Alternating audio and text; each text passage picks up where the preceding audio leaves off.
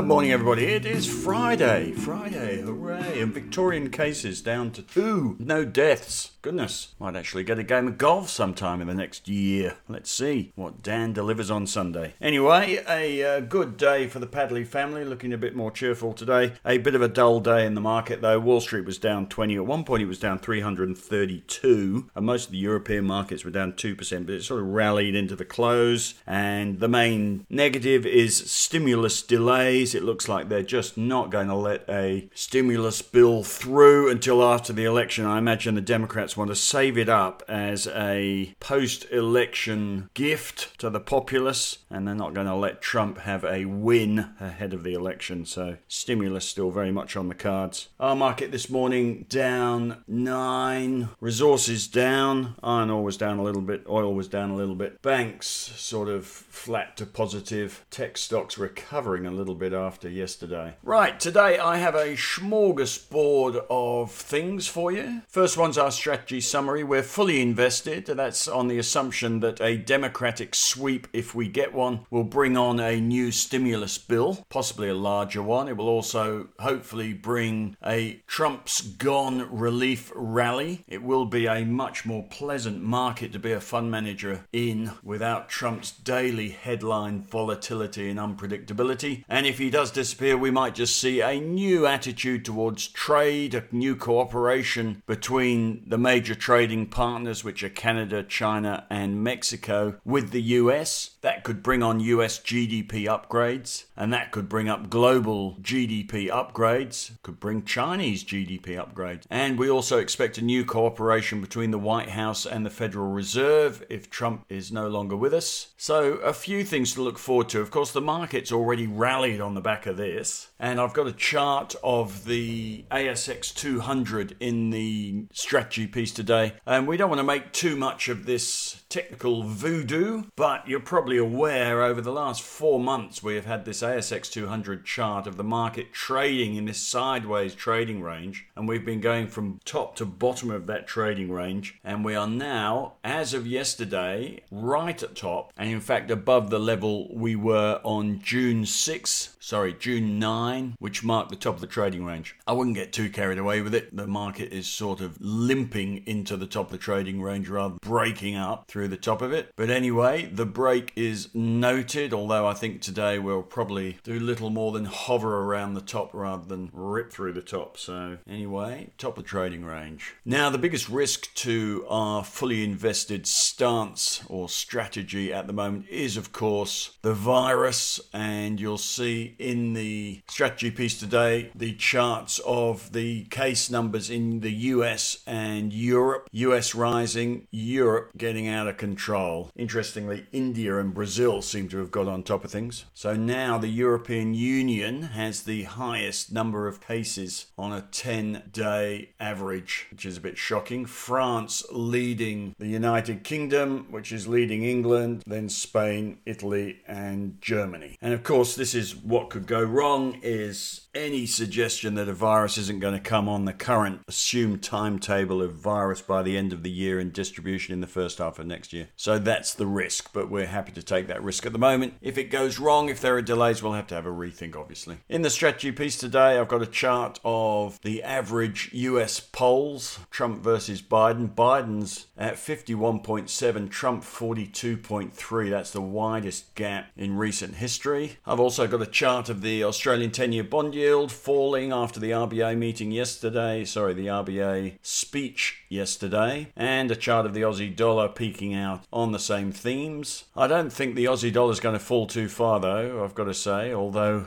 I think we have to recognize there are thousands of professional currency traders that daily throw themselves on the rocks trying to predict currencies, so let's not pretend we can. Although, of course, plenty of CFD platforms want you to believe that you can from the confines of your kitchen beat the world's currency markets. Load of rubbish. But if our thesis is right that a democratic sweep is going to bring a new economic optimism and that a vaccine will turn up and kill off a lot of this uncertainty over the virus, then the Aussie dollar should be going up, not down. So down a little bit on the back of the RBA, but I'm not sure that's going to start a downtrend. Got a chart of the VIX volatility index as well today, and volatility, or they call it the fear index. Volatility is still elevated, still above bull market levels. Maybe we'll need to get this election out of the way before we can comfortably relax while the election and the vaccine. Now, a few little stock things. I have a chart of the energy sector. The energy sector had a good day yesterday, up 2.5%, with Origin up 4.1%, Santos 4%, Oil Search up 3.9%, Worley's up 2%, Woodside 1.5. So I've got some numbers of the major energies or oil stocks mostly. Got some numbers of the oil stocks, their performance recently, their underperformance is what it shows, and a chart of the energy sector coming off the bottom. This is a sector that relies on the oil price. It might sound silly to say that, but it is highly correlated with the oil price. And to get the sector right and get the stocks right, you can look as, as much detail as you like. It's a bit like BHP and Rio. You can go and find out the return on equity of their Brazilian subsidiary, but it's not going to help you because you need to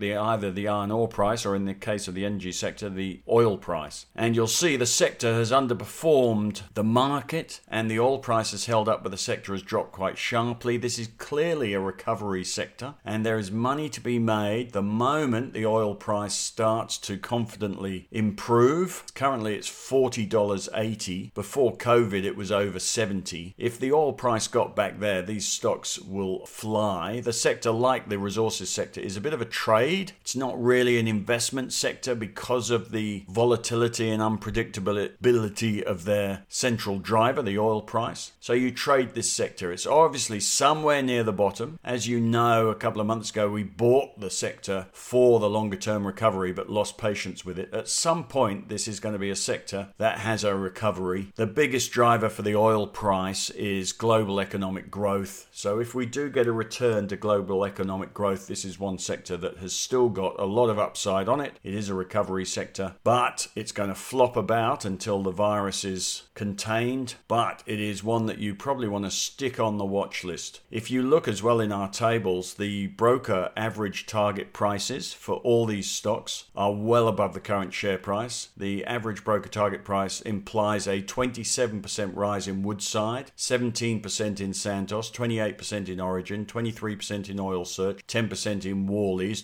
22% in Beach Petroleum. So it's a sector ready to go if given some economic optimism. That clearly isn't here quite yet, but yesterday had a good day. I don't think one good day starts an uptrend, but it certainly helped. Anyway, keep the energy sector on your watch list. One day that recovery trade will happen. Otherwise, some interesting stuff from yesterday. Alumina had a quarterly. There is some research out today. Alumina is a, or its biggest driver is global economic growth. And this stock is at a multi year low. And the broker research yesterday, there are four, or rather today, after yesterday's quarterly, there are four bits of research out today. We've got buy, outperform, overweight, underperform, and target prices. Macquarie is the gloomy one with the underperform. Their target price is 2.8% below the current share price. But Morgan Stanley, target price 42% above the current share price. Credit Suisse 38% 38% and UBS 38% above the current share price. So, again, a recovery stock, one that will